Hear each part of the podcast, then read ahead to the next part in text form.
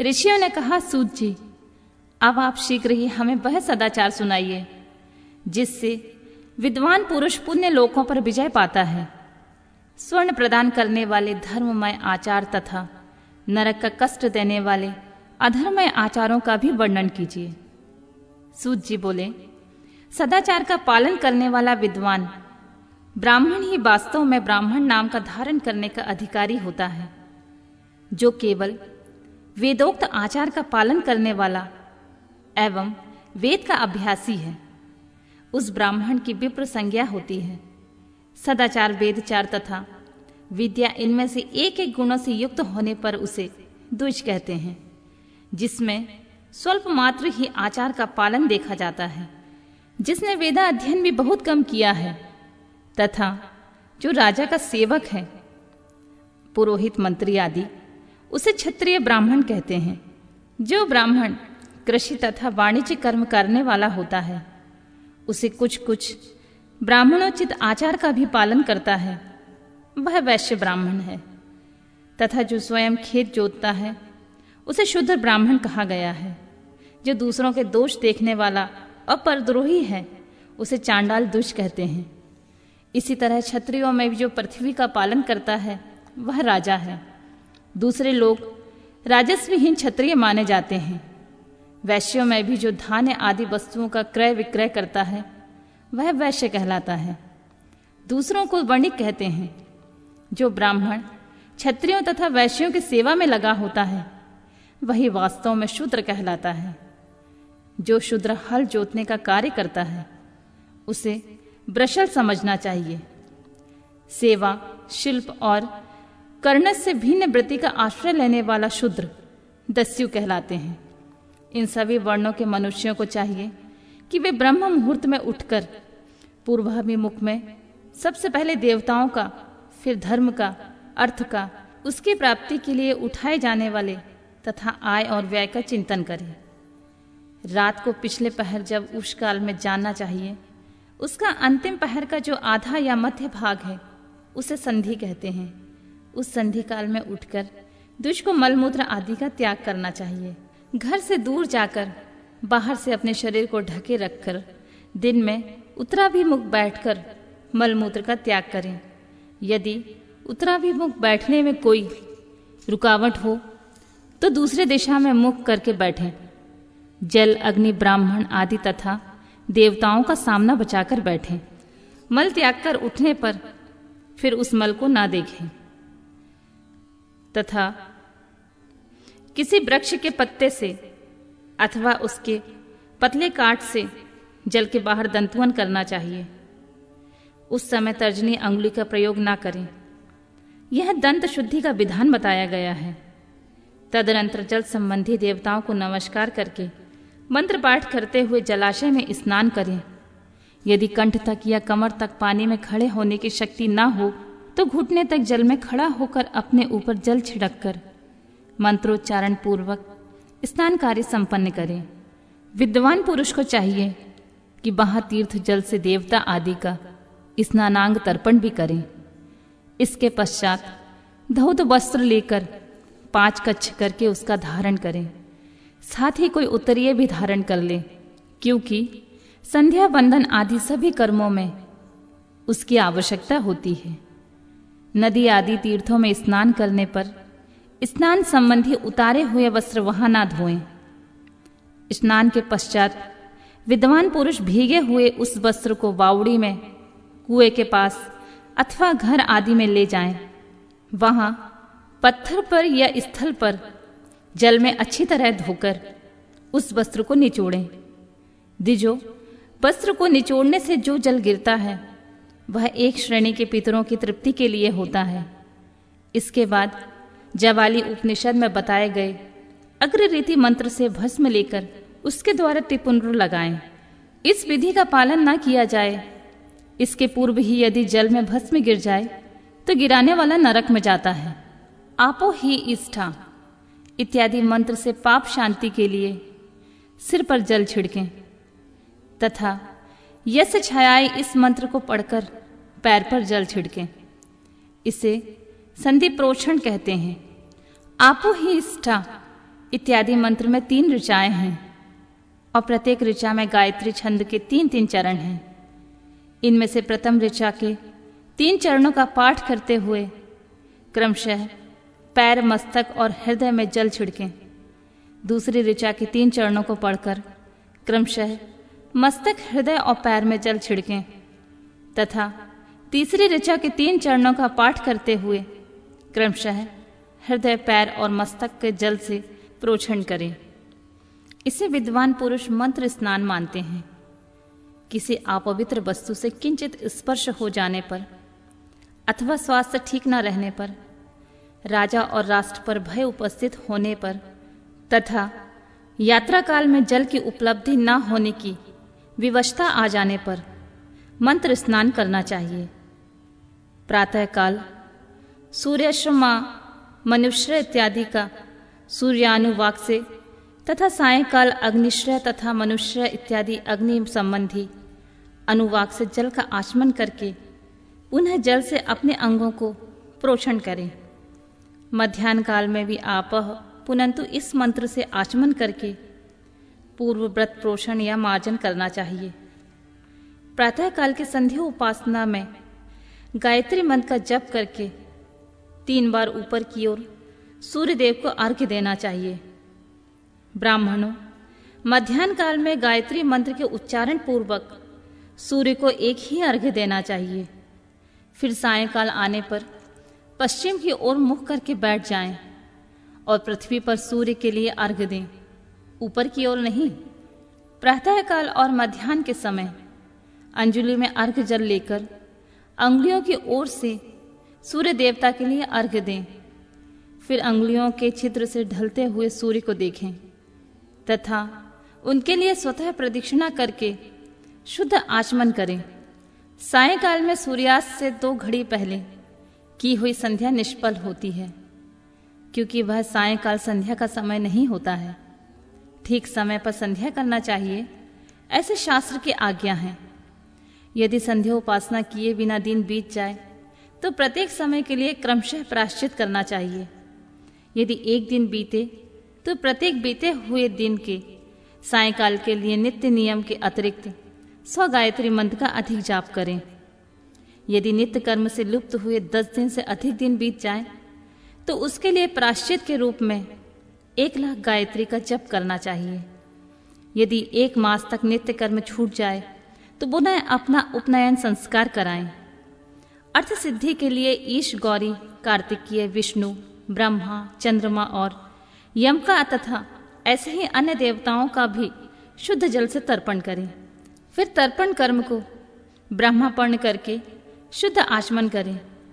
तीर्थ के दक्षिण प्रशस्त्र मठ में, मंत्रालय में, देवालय में, घर में तथा अन्य किसी नियत स्नान में आसन पर स्थिरतापूर्वक बैठकर विद्वान पुरुष अपनी बुद्धि को स्थिर करें और संपूर्ण देवताओं को नमस्कार करके पहले प्रणव का जप करने के पश्चात गायत्री मंत्र की आवृत्ति करें। प्रणव के आ, ऊ तथा मा, इन तीनों अक्षरों से जीव और ब्रह्मा की एकता का प्रतिपादन होता है। इस बात को जानकर प्रणव ओम का जप करना चाहिए। जप काल में यह भावना करनी चाहिए कि इन तीनों लोकों की सृष्टि करने वाले ब्रह्मा, पालन करने वाले विष्णु तथा संहार करने वाले रुद्र की जो स्वयं प्रकाश चिन्मय है उपासना करते हैं, वह ब्रह्म स्वरूप ओमकार हमारी कर्मेंद्रियां और ज्ञानेंद्रियों की वृत्तियों को, मन की वृत्तियों को तथा बुद्धि वृत्तियों को सदा भोग तथा मोक्ष प्रदान करने वाले धर्म एवं ज्ञान की ओर प्रेरित करें। प्रणव के इस अर्थ का बुद्धि के द्वारा चिंतन करता हुआ जो इसका जप करता है वह निश्चित ही ब्रह्मलोक को प्राप्त कर लेता है, अथवा अर्थानुसंधान के बिना भी प्रणव का नित्य जाप करना चाहिए। इससे ब्राह्मण तत्व की पूर्ति होती है। ब्राह्मणत्व की पूर्ति के लिए एक श्रेष्ठ ब्राह्मण को प्रतिदिन प्रातःकाल एक सहस्त्र गायत्री मंत्र का जप करना चाहिए। मध्याह्न काल में सौ बार और सायंकाल में अट्ठाईस बार जप की विधि है। अन्य वर्ण के लोगों को अर्थात क्षत्रिय और वैश्य को तीन संध्याओं के समय यथासाध्य गायत्री जप करना चाहिए। शरीर के भीतर मूलाधार, स्वाधिष्ठान, मणिपुर, अनाहत, आज्ञा और सहस्त्रतार, ये छह चक्र हैं। इनमें मूलाधार से लेकर सहस्त्रतार तक छह स्थानों में क्रमशः विदेश्वर, ब्रह्मा, विष्णु, ईश, जीवात्मा और परमेश्वर स्थित हैं।